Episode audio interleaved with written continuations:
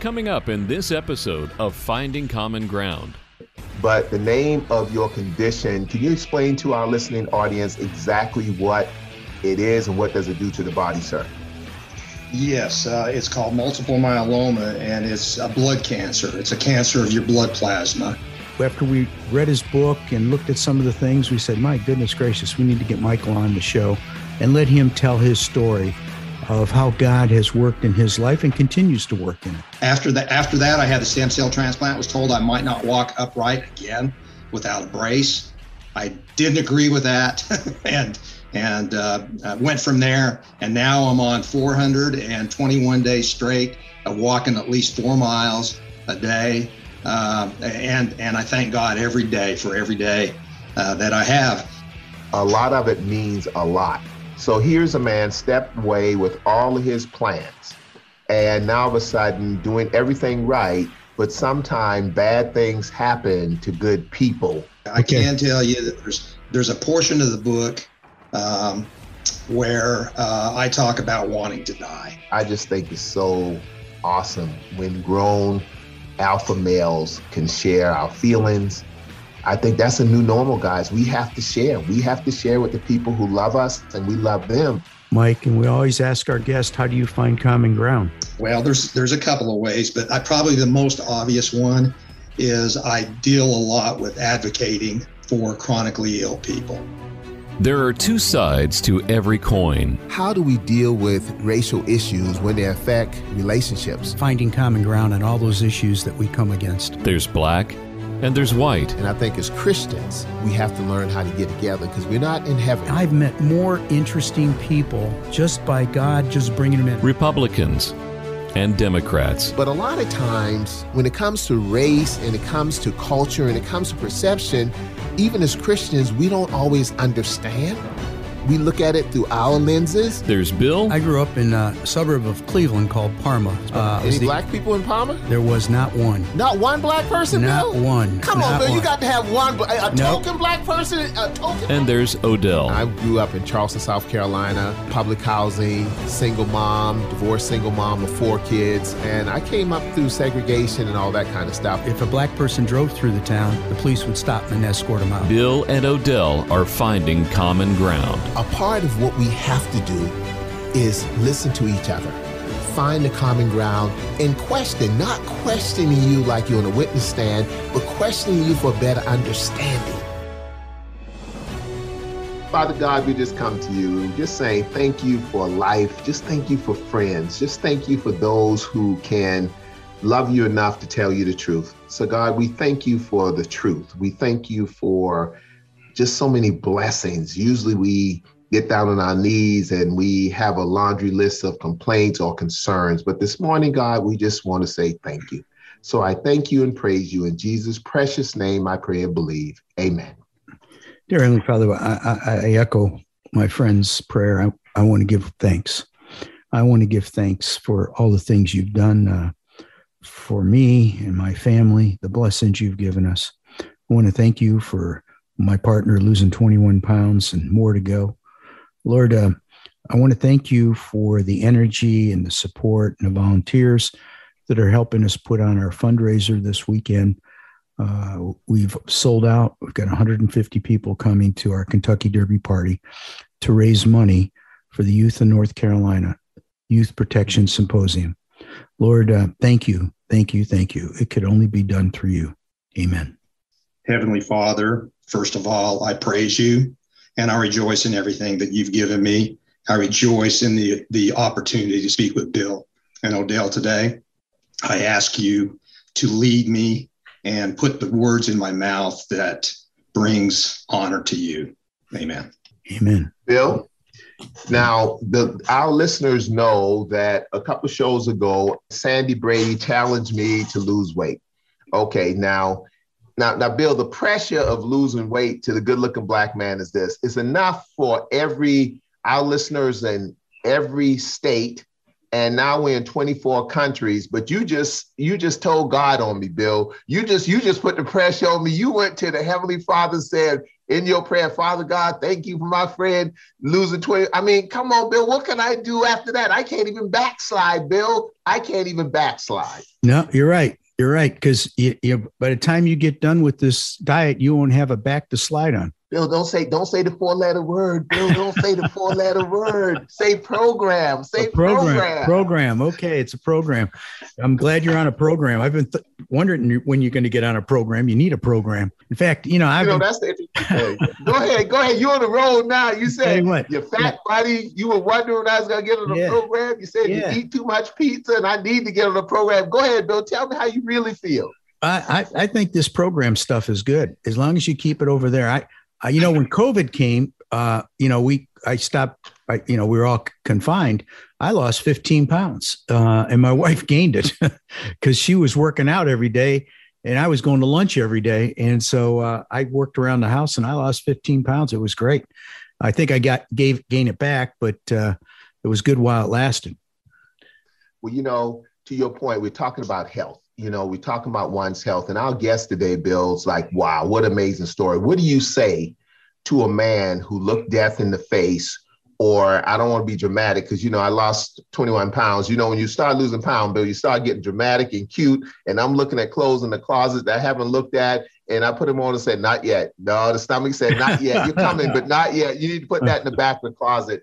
But this man had a bout with his health and God blessed him. What do you do with that, Bill? Well, you're right. He's God's put him through the uh, the Job experience, so to speak, mm. with his health. And uh, you know, you know how we met him was through Brad Miller. Now, you know, Brad is the vice president of sales at uh, Hooker Furniture. He's also a very good friend, Boy Scouting friend, and uh, he's he's a avid listener to this podcast. So I know Brad, you're listening. So hello and thank you for listening. Uh, but he he asked he put us in touch with Michael, and uh, and after we read his book and looked at some of the things, we said, "My goodness gracious, we need to get Michael on the show and let him tell his story of how God has worked in his life and continues to work in it." So, uh, without any further ado, Michael, welcome to the show. Thank you. I appreciate it. Yeah. Now, Michael, I'm going to ask you to give your your background, where you're at, and then kind of how you got there a little bit. Okay. Uh, start at the beginning. Was born and raised in Utah. Uh, came out to North Carolina uh, to go to school. Met my wife, and eventually moved moved out here. Been in the southeast uh, for close to 45 years now. Uh, my wife and I have been married going on 43 years. Um, worked uh, worked in in industry. I'm an engineer industrial engineer, and eventually ended up in the furniture industry. And then eventually ended up in international production and sales. Uh, so I've been in about 35 countries um, all over the world. That's how I met Brad was through international sales. And um, about five years ago, uh, I pretty much got tired of traveling and decided I was going to retire to starting my own business, which was like jumping out of the frying pan and go, going into the fire. Uh, got into that business. It was a window cleaning and exterior home cleaning business, and uh, was in it about a year and a half. Uh, was really starting to do well. The company was growing, and a major change happened in my life. I uh, my back started hurting one day, and within six weeks, I found out I had multiple myeloma. Uh, in another six weeks, I had seven uh, totally collapsed vertebrae, uh, three back operations, and was starting chemotherapy to get ready to have a stem cell transplant. Um, I can't explain what that was like. I, it's, it's, just so very difficult. Um, I went through the chemotherapy, uh, and in the process, uh, had three more collapsed vertebrae for a total of 10. And again, a lot of pain, a lot going on in, in my life.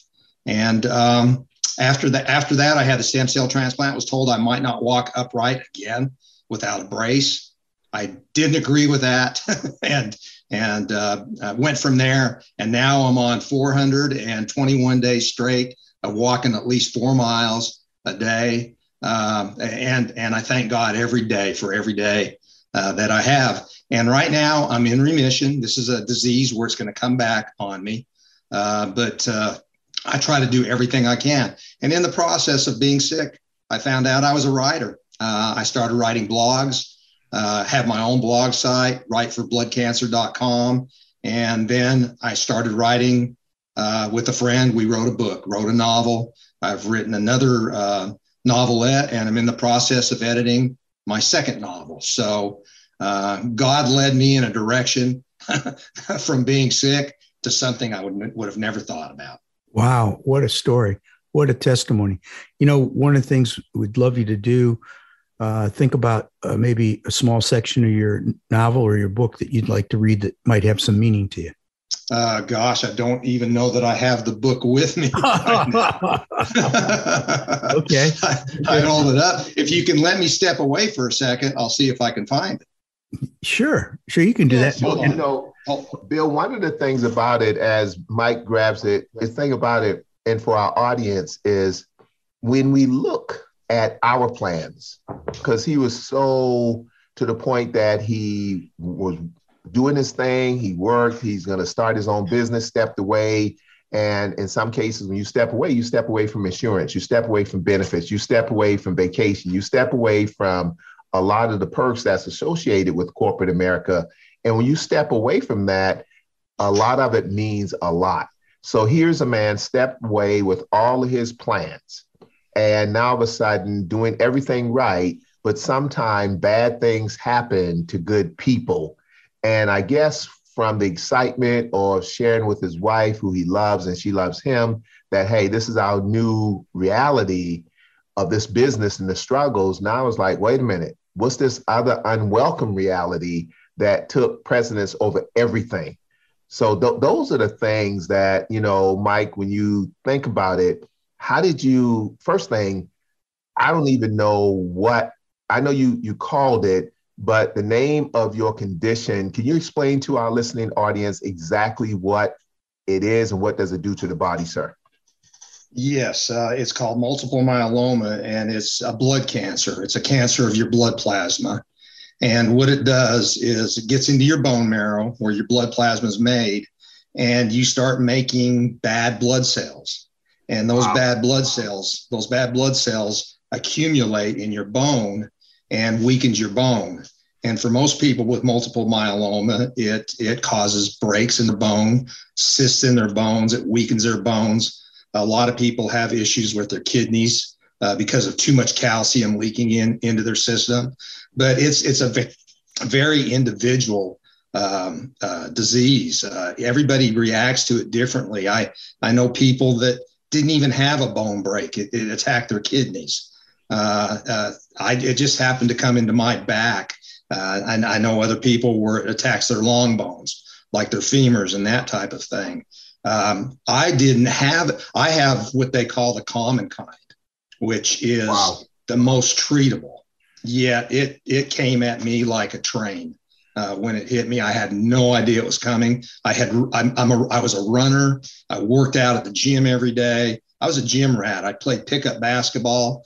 Uh, I thought I was in great shape. I ran four miles that morning when I got sick uh, wow. and felt fine, and then went to the job site to do work, and all of a sudden the back started hurting. But but it it just attacks people different ways, but mostly it is in their bone marrow system and their the strength. Well, Mike, how were how how old were you at the time when all this occurred?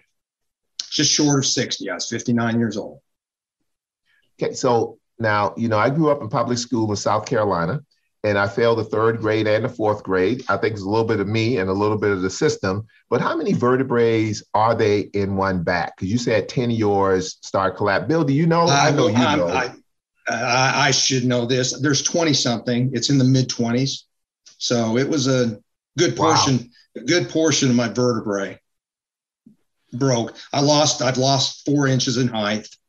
Uh, so my, my total body has changed. It caused the inside of my body to shift around. I ended up wow. with a, a, huge hernia because my stomach had nowhere to go. So it popped up through my diaphragm. Um, it was, uh, there, there were a lot of other things that were going on while these bones were breaking. And it's just amazing after it's all said and done how my body changed over that period of time. How do you find, uh, uh, how do you find, uh, how do you get diagnosed with this? Uh, to, you know, you, you found out the hard way when your back hurt. Is there a way yeah. you can go in and get a test? There is, but it's, it's such an uncommon cancer uh, that I don't think doctors really test for it. It's there's there's a lot of stories out there like mine where people just didn't know what was going on. You know, you you start having a backache and you're told, ah, it's just old age. You know, you pulled your muscle. Uh, we're going to shoot you up with some cortisone and you'll be fine in a couple weeks. And you don't get better. And it, with me, it happened. They finally did an MRI on me, and uh, to, and they found the first collapsed vertebrae.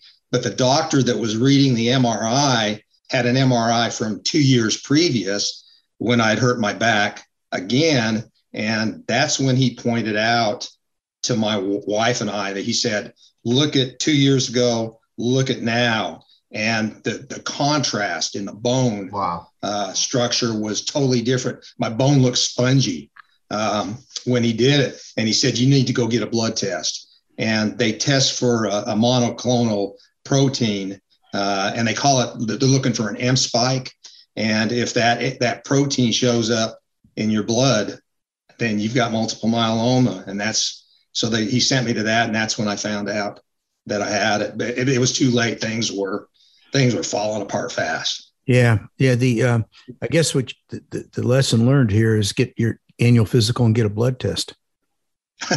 yeah, it really is. And I and I had had my physical a couple months before that, and really, but didn't look at the blood. Didn't have much of a blood test. But it's it's something that it's you have to test special for it. Special for it. Um, okay. Yeah, to find it. Yeah. And you know, Bill, a lot of times insurance companies, and I'm not beating up on insurance companies, but sometimes insurance companies try to take you through all that. Um, Bill, Odell, Mike, what would we do if we got that diagnosis, Bill, and all of a sudden we have to tell our loved ones, "Hey, girl, I don't know, this might be it." I mean, what what do you do, Mike? I've never had that conversation. I practice it in my mind. I talk to my wife about when the time comes, da da da. However, practice is different from reality, Bill. Bill, have you ever had that conversation? Mike, I know you have, but Bill, what's your thoughts on that conversation? You know, you know, it, it's a good question because I was thinking about that as Mike was going through it. As you know, I'm self-employed. I have been for a long time. So but you're good looking though. You're good looking though. You're I am. so good looking, Bill.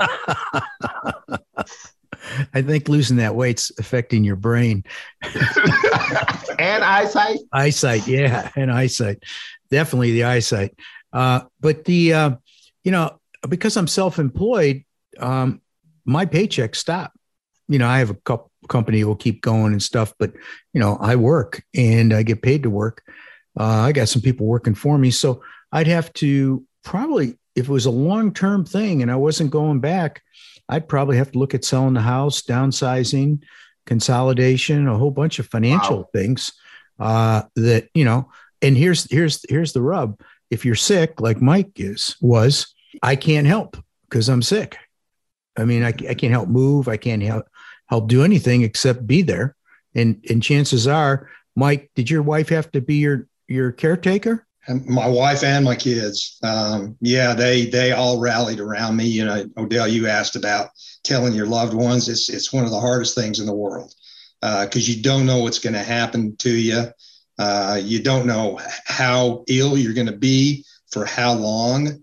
Uh, you don't know if you're going to die uh, when it's all said and done and breaking that kind of news to them uh, it was it was one of the hardest things I've ever had to do, and it's hard. It's hard in several ways because you know that they're they're thinking about losing you, and you but you also in, uh, in a selfish way, uh, you sort of know that your life has totally changed.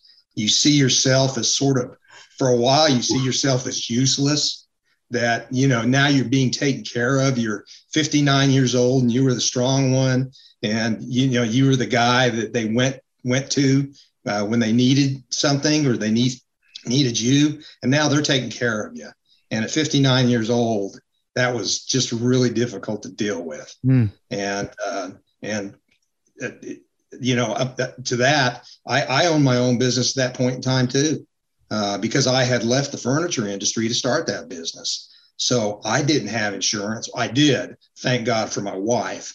Uh, she worked for the county and had a, a, good policy. And I swear we've we've had the conversation a hundred times. If we wouldn't have had that insurance, we'd be bankrupt right now. Yeah. Wow. Wow. How long did this uh, process take from the time you found out to the time you're you're on your feet again and feeling better? Probably a total of two years. Holy cow! Wow. Now, during wow. that two year period, did you mm. ever say, you know, this might be the end? I want to go do something that I've never done. Did you ever? Um, no, I, I didn't. Uh, you know, I just during that period, it was one day at a time.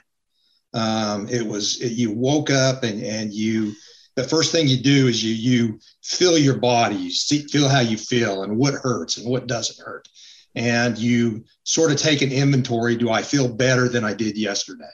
And truthfully, I did that. And there's ups and downs because you have the bone marrow transplant, you have another broken vertebrae, uh, so you go through that cycle. And everybody that that um, I talked to that had the disease just said, "Hang in there, hang in there. It's going to get better." Um, they were advocates that I dealt with, and because of that, I'm an advocate now. And I, I, I'm a myeloma coach, and I talk to people that are diagnosed with myeloma now and try to get them through it. But, but that's the process I went through. And then when I started getting better, that's when I started having thoughts of, uh, I've only got a limited amount of time. This disease is going to get me. It could get me sooner than later.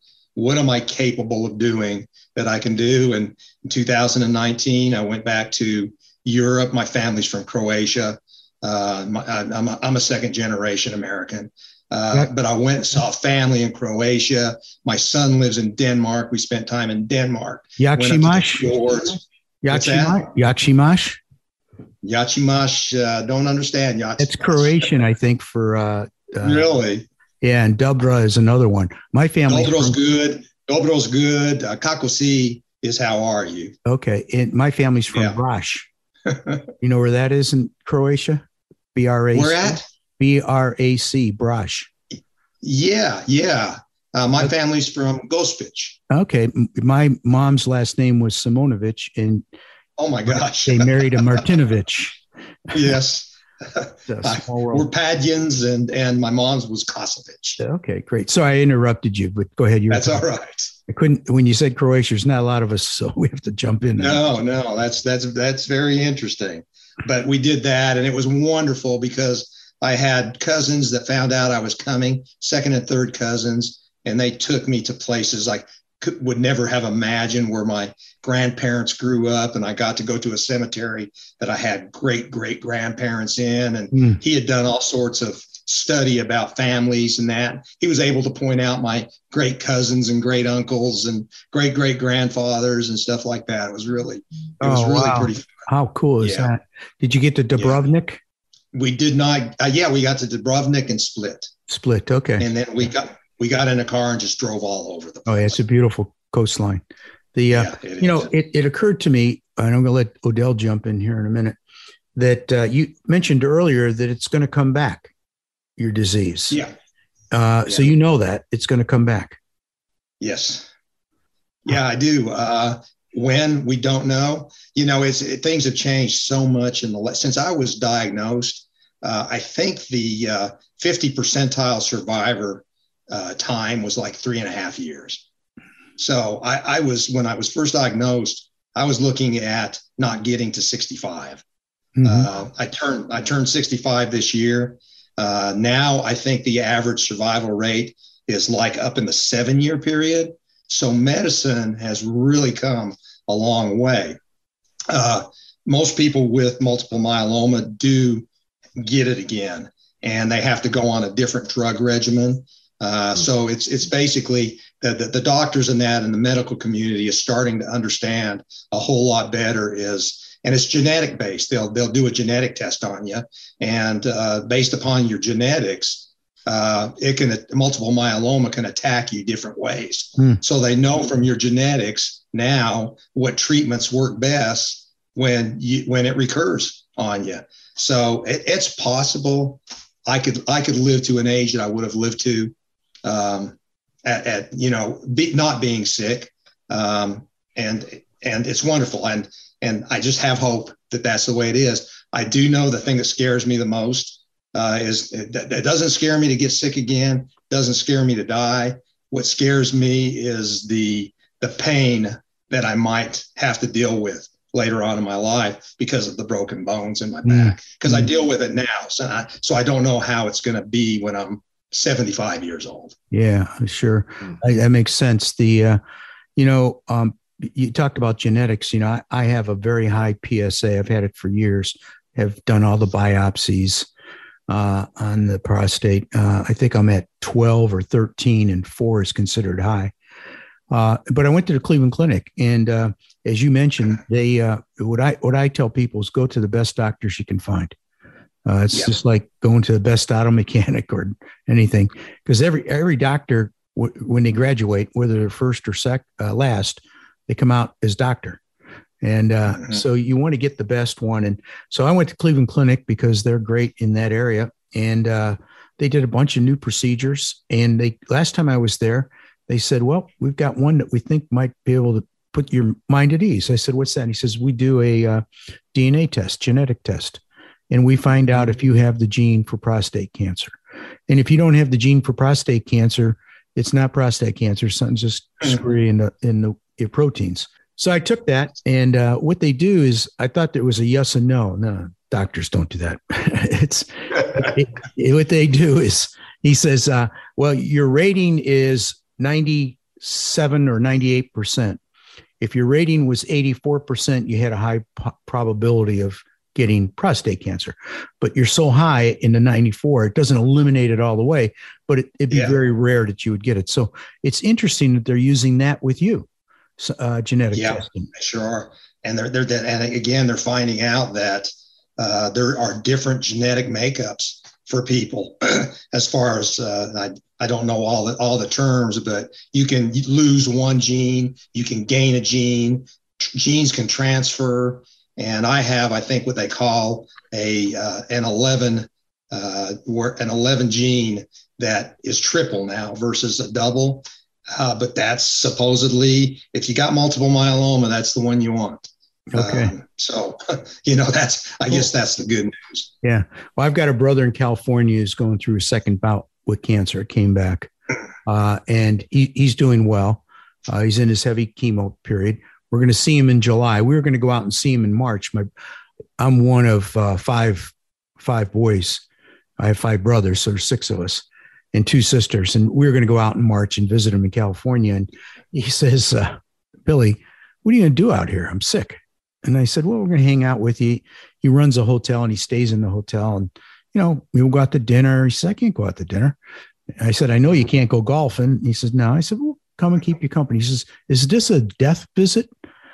And oh, gosh. and I go, oh, Kevin, Kevin, Kevin, no. And he says, well, that's what it feels like. How about if we do something else? I need mm. something to look forward to. So let's all meet in Cleveland July 4th, and I'll have something to look forward to. And before July comes, I'll get my doctors to pull me down on the chemo so I'm not feeling bad. And I'll come and spend time with everybody for July 4th weekend. So that's what we're doing. We're all com- coming together and going to hang out with Kevin. And uh, he may we may take him golfing. He'll have to sit in the cart uh, but uh, I'll tell you that that's a that's a great thing because I know that that's the type of thing that got me through. Um, you know, yeah, I talked about one day at a time, but then when we started making plans for the trip or uh, plans to for my my kids to come, uh, I found out I was going to be a grandfather twice while I was sick with my first grandkids. Looking forward to those things just gave gave you a lot of strength and a lot of hope and uh, what you're doing is is is a good thing. It really is. Well, good to hear. Odell, I took up some time. Your time, no, buddy. No, no, no. That's our time because this is a three-way conversation. I was just sitting there thinking, and I start um, tearing up a little bit, um, Mike, because I'm approaching my 67, 62nd birthday tomorrow. And my family asked me, you know, my wife always asks, we have a strategy at my house. I think they have a strategy. She asked, the kids say, ask daddy what does he want for birthday? And I said, okay, I want to spend time with my family.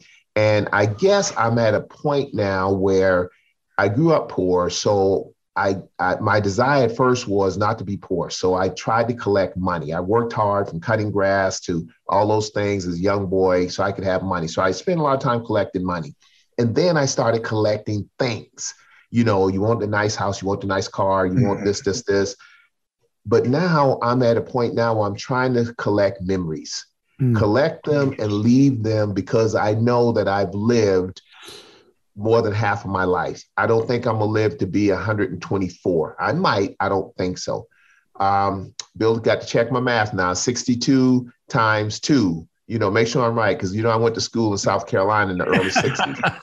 but but you know, when you start thinking about we have three alpha males in this conversation, and we're talking about our loved ones, our families, our kids, our grandkids, how vulnerable we are about the fragile male ego. And I just love it because I know that men are sensitive in spite of what people say. I know that we could be vulnerable to our loved ones and to our mates and everything else. I don't care what people say. But one of the things, Mike, is the whole stem cells and not trying to get on a political beef. But I remember years ago when stem cells oh my God, we can't do that. And I remember President Bush, if I'm not mistaken, and he's like, no, we are going to do it. And I feel real good about that. So, talk a little bit more about that, if you don't mind, because that made the difference. That's science. That's science. And sometimes yeah. we act like Jesus Christ has to arm wrestle with Sigmund Freud. We don't have to arm wrestle. Maybe Jesus Christ, our faith, can give Sigmund Freud science a high five and work together hand in hand. It doesn't have to be one or the other. We can work together. So that's what I'm thinking, Mike. Tell us about your faith and your stem cells transplant. Uh, well, my, my faith grew, believe it or not, after I got sick. I, I guess it's it's easy to blame God, ask why me. Uh, that phase lasted about a day for me. Uh, wow. I you talked about Job you know, I, I, I, I look at that and I said, you know, bad things do happen to good people. I, I'm, this isn't happening to me because I've been bad. It's, it's just, it's just something that happens in life. So let's get through that part of it and put your faith in God to walk with you uh, through this, this process and his will will be done. And, and that, that process happened to me pretty quickly. Um, I was mad, absolutely upset, sad. I went through all the grief, all the steps of grief. Uh, but somehow, some way, uh, I knew that God was by my side and He was going to get me through it. Um, that goes into the whole stem cell thing and my doctors. I have a wonderful doctor here in Greensboro. I had my stem cell transplant at Duke, uh, which is one of the top uh, you know, teaching universities in the country and one of the top places to have a stem cell transplant done. So I had wonderful people there. And I really do believe that medicine and science and God work together to get me through the whole process, to get me back to my family, to get me to the point that I now am where I'm writing books. I just started back to work full time. It's it's it's almost like um, it's almost like that hope that I had uh, finally came into fruition. Everything, but but I still know, I still know that bad things can still happen to, to me. I I have that reality that uh, just because I have that hope and I have that faith, that it doesn't mean that I'm not going to get sick again. It just means that I'm going to have to rely on my faith and hope again and, and get through it again. Um, and and I think that that faith and that hope put me with the right doctors, the right people, the right surroundings. Um, gave me an opportunity to start writing blogs. Uh, gave me an opportunity to, to, to write a novel. Um, put me in a different place, and now it's put me in a place in the furniture industry where I'm happy. I'm I'm, I'm able to help uh, the furniture industry. I'm I'm with the American Home Furnishings Alliance right now, which is a group that that protects the furniture industry, and it's almost like God sort of put me back where I belonged because I was in the furniture industry for 20 years. Um, I, I don't know what else to say. It's just it's been it's been a wild ride, and like I say, I I, I would have never seen or experienced any of these things without getting sick. So I, I, I wow. in a lot of ways, I look at it as a good thing.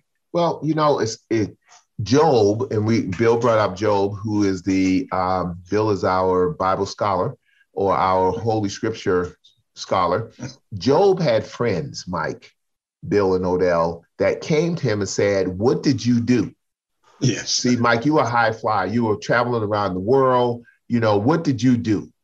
You know, and I'm not I'm not saying that any of your friends came to you and said, "It's your fault. What did you do?" My question yeah. is, and I want to be specific, did people start acting funny? That's a black people term. We say acting funny. Did people start acting weird? That's more white people say weird around you because sometimes when you're going through, some of our friends or associates kind of get distance from us without calling any names.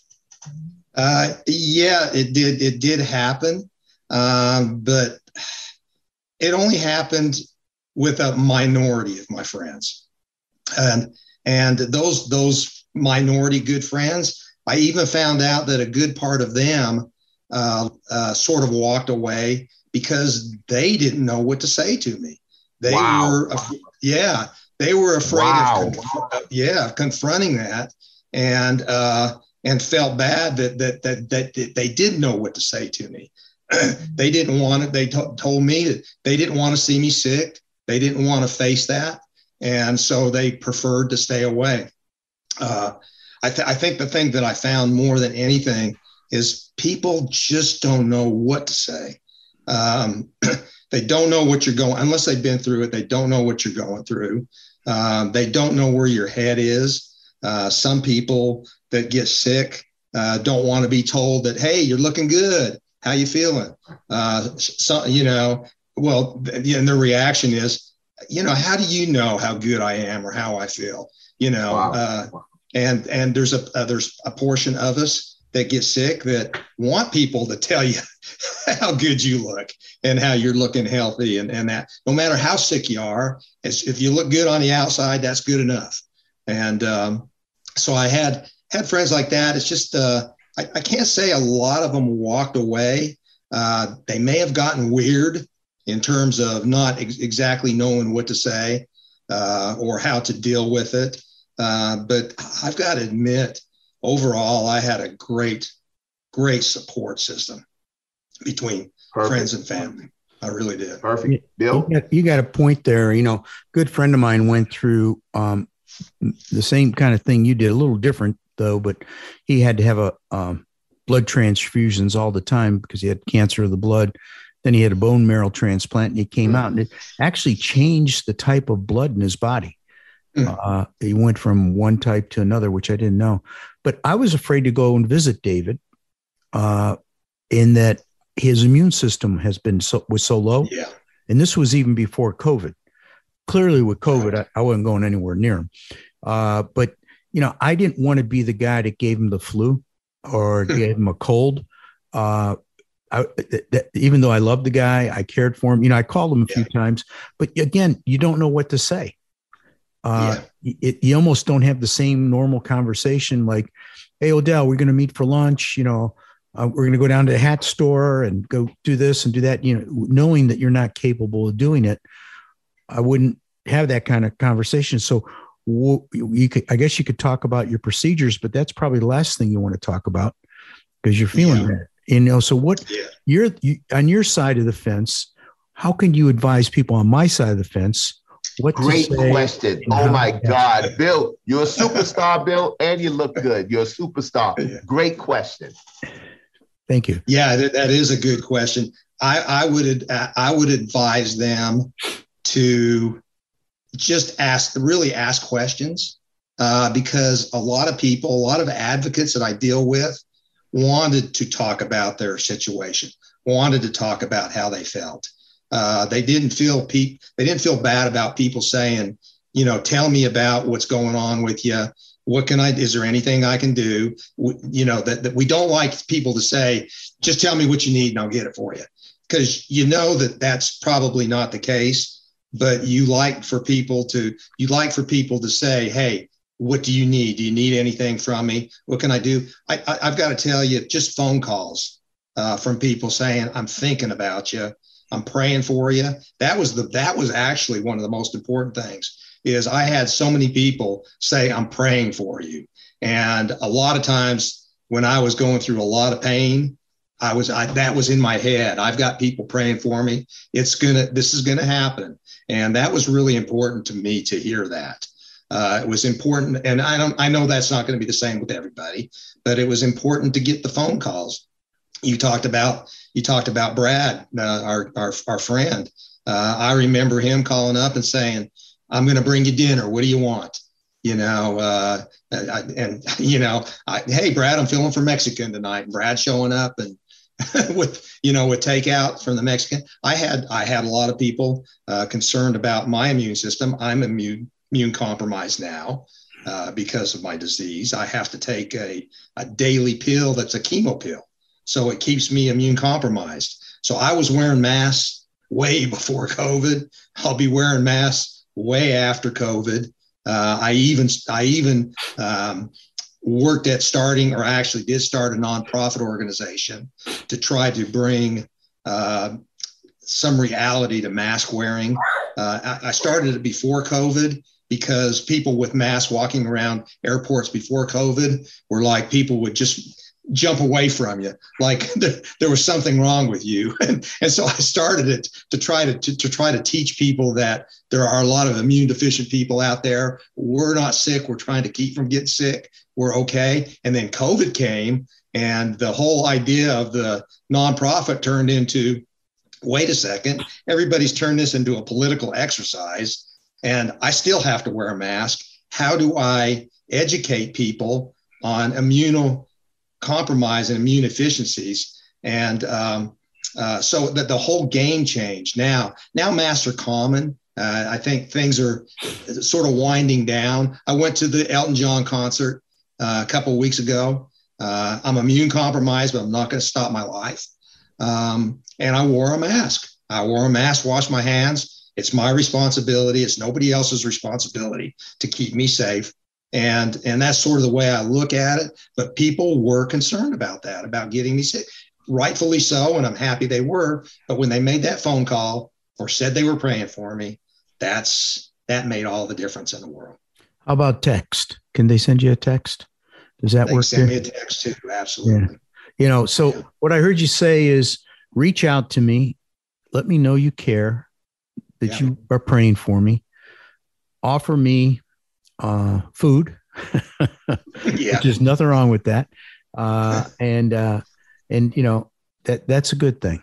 That's a good thing. Those are those yeah, just, are simple just, things people can do. Yeah, just show you care. Just show you're thinking about that person. Did people that's, come that's, over that's, and cut your grass and do stuff like that? Absolutely. Yeah. Yeah. I had people doing things for me. My son, uh, uh, he stayed. He he. I, mentioned he lives in Denmark. He stayed in town for like an extra month. Worked it out at work to be able to stay over here. My daughters took care. My wife. Uh, I just had. I had. Uh, like I say, I. That's one thing I wasn't lacking in when I got sick was was people caring for me and loving me through the process. Wow. That's that's fantastic. The um, Odell, it's a couple things for you. Tomorrow's your birthday. I got that on my calendar. Uh, what food do you want for your birthday since you're on a diet? I was thinking big old bowl of fried chicken. Bill, Bill, Bill, quit saying the four letter word, please. I'm on a program. I'm on a program. Um, I'll be going out of town, um, leaving, going, having dinner tonight in Charlotte with my all my children are flying in. I'll be with my grandkids, and I will. I'm planning on having grilled salmon over a bed of healthy salad tonight, and tomorrow I will have something similar. But you know, I, I thought about it, guys. I mean, here we are, men, talking about love, talking about caring, talking about our all, all our doubts. And we are taught as men to suppress all that stuff. And I, I'm just sitting here just amazed at this conversation and giving other men permission to talk about our fears you know, and ask for help because sometimes men, you know, I, am sure you all got the same thing that I grew up with. Men don't cry. Men don't cry. Men don't mm-hmm. cry. What does that mean? What does that mean, Mike? What does that mean, Bill? Were you all taught men don't cry? I was taught that. Uh, like I mentioned, I was from a, a, a, strong Croatian family with strong men, and and it was just like you just you just didn't didn't do that. Uh, uh, but I've I've grown up and learned from some very special people that it's it's okay to cry. And and I don't know if you guys even got a chance to to read my novelette about how my dog and I met, my my uh, service dog and I met. Uh, but uh, I pretty much pour out my heart in that book as far as how I felt and and how I cried and and and I did that because I want people to understand that uh, when life is devastating you, it's it's okay to grieve. Do you want to read part of that book, the part section that you thought might you might want to read? I don't I don't have that with me, but I, I can tell you that there's there's a portion of the book um, where uh, I talk about wanting to die. Wow. Um, yeah, and that's probably I really throw it all out there at, at that point. There were there were days I wasn't thinking suicide. Uh, that wasn't that to me that wasn't an option. But there were days that I asked God just to take me away. Um, you know, don't and as it was as much for me as it was for my family. I just didn't want them to see me like that anymore because um, mm. I know the impact it was having on them. Mm. Yeah, I can see that. But, but God got me through it. Yeah. He really did. Uh, I'm not. I'm not much in terms of memorizing scripture. Uh, but there, there was a, I think it's Romans five, where where there's it talks about be happy even in your misery, basically, because it helps you endure. You know, and endurance, and endurance gives you something else, and that gives you hope. And uh, I ended up writing a blog on that verse. That verse was one that really hit me uh, because it told me that you can be happy in your pain and your misery because it leads to other things.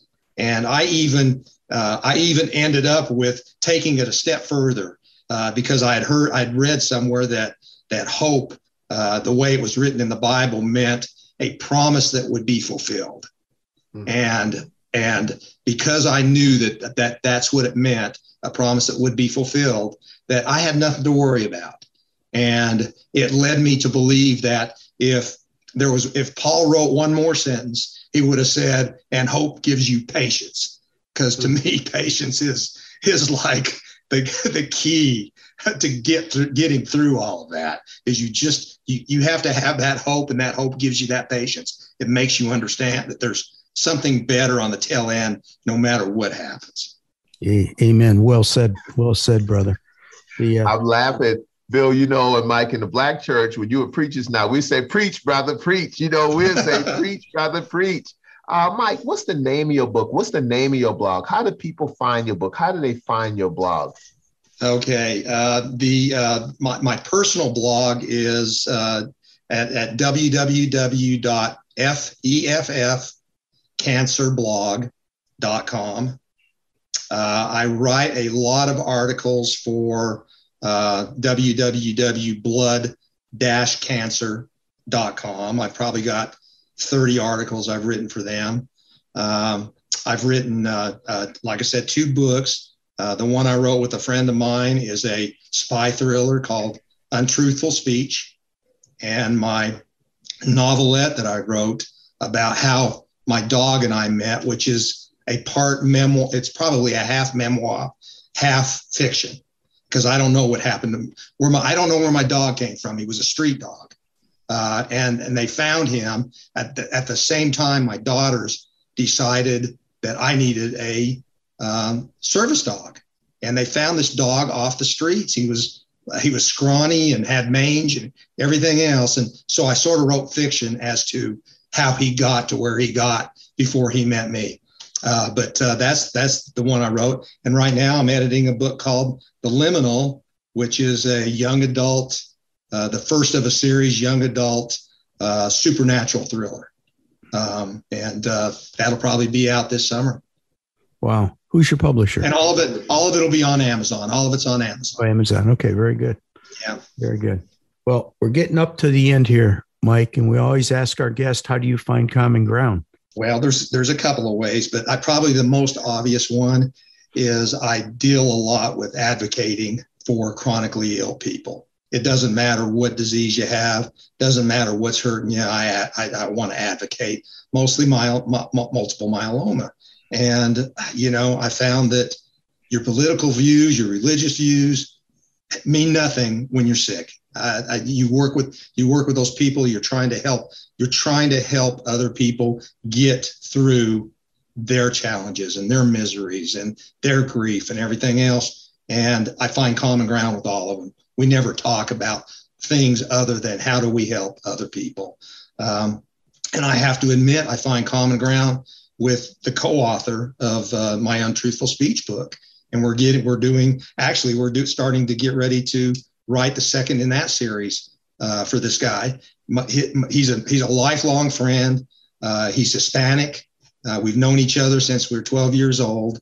He is a liberal. I am a conservative, but we talk to each other at least once a week. When I was sick, he called me almost every day.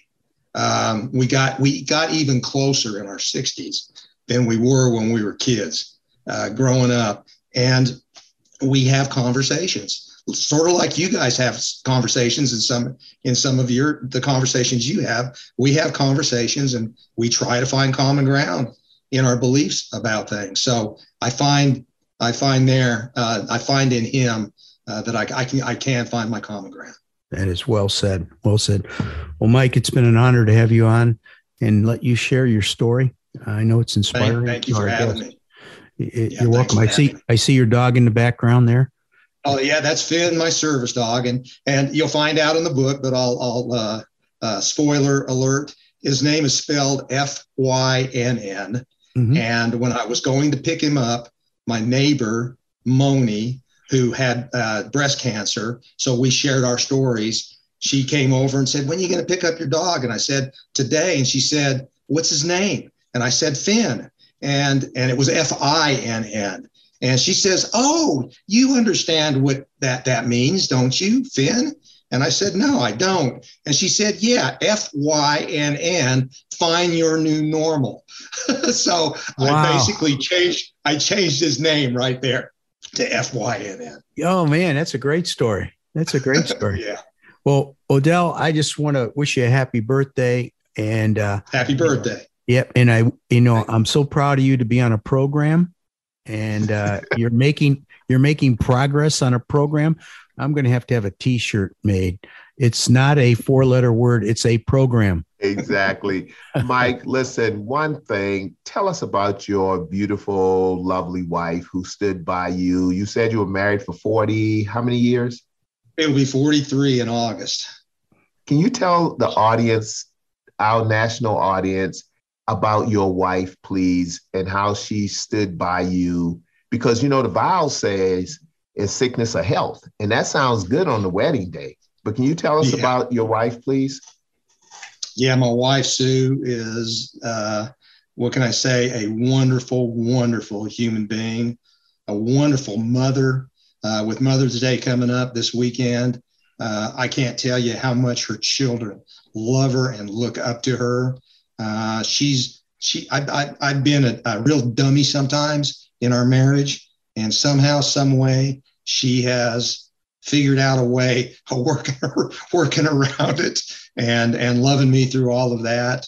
Uh, I, when and, and I I did I I've t- told the story in one of my blogs that when when we went to the doctor and I mentioned they saw my my bone structure and said look at it when it's healthy and look at it now. We're we're not sure what it is.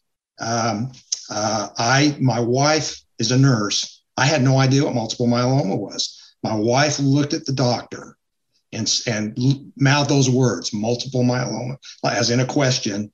And he shook his head yes.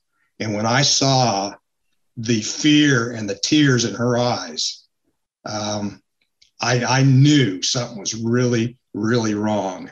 But through all of that, she she knew what it was. She knew what she was in for. She knew what I was in for. And you could you could tell at that moment she was the strongest human being in that room. She was gonna she was gonna make sure everything was okay. She's she's an amazing woman. Wow. Very good. Well, wish her a happy Mother's Day from Odell and I. I will. Wow. You know, as we close, I just think it's so awesome when grown alpha males can share our feelings. I think that's a new normal, guys. We have to share. We have to share with the people who love us and we love them. We have to let them know. And it doesn't take anything away from our manhood to tell them, listen, thank you. I love you. Just, I, I know, I know in so many cases, our fathers didn't do that with us. In my case, my father wasn't there with growing up. But in a, so many cases, maybe the father wasn't lovey dovey and all this kind of stuff. But guys, we have to do better. We have to do better. And I don't think it takes anything from our manhood to say to our wives, thank you, to our kids, thank you. And that's just my thought. I'm not judging anybody. So, those who are listening to me, I'm not judging. But to Mike's point, we don't know how much time we have. We don't know how much time we have. So to Bill, I love you. Mike, my new friend, I love you too. And that's all the good looking black man has to say, Bill. That's all I have. And I think I love where we're going on the show, that we can help others as we learn ourselves. Amen. Amen. Amen. Mike, thanks for being on the show. Guys, thank you. It's been a pleasure. Find Bill and Odell online at thecommonground.show. This podcast is a production of BG Ad Group. Darren Sutherland, Executive Producer. Jeremy Powell, Creative Director. Jacob Sutherland, Director. All rights reserved. Whether you're a big, medium, or small business, managing and growing the bottom line is important. Focus CFO brings the experience and financial acumen of a Fortune 100 chief financial officer to your company at a fraction of the cost. P&L help, internal reporting processes, or any business transitions or events. Focus CFO will help you and your team have a CFO in your company's back pocket. Focus CFO. Learn more at focuscfo.com. This podcast is brought to you by Yes Weekly, the Triad's largest circulated and best read weekly magazine. You can also find us online at yesweekly.com and on Facebook, Twitter, and Instagram. Yes Weekly, your trusted news leader for local arts, entertainment, music, food, and more for nearly 18 years.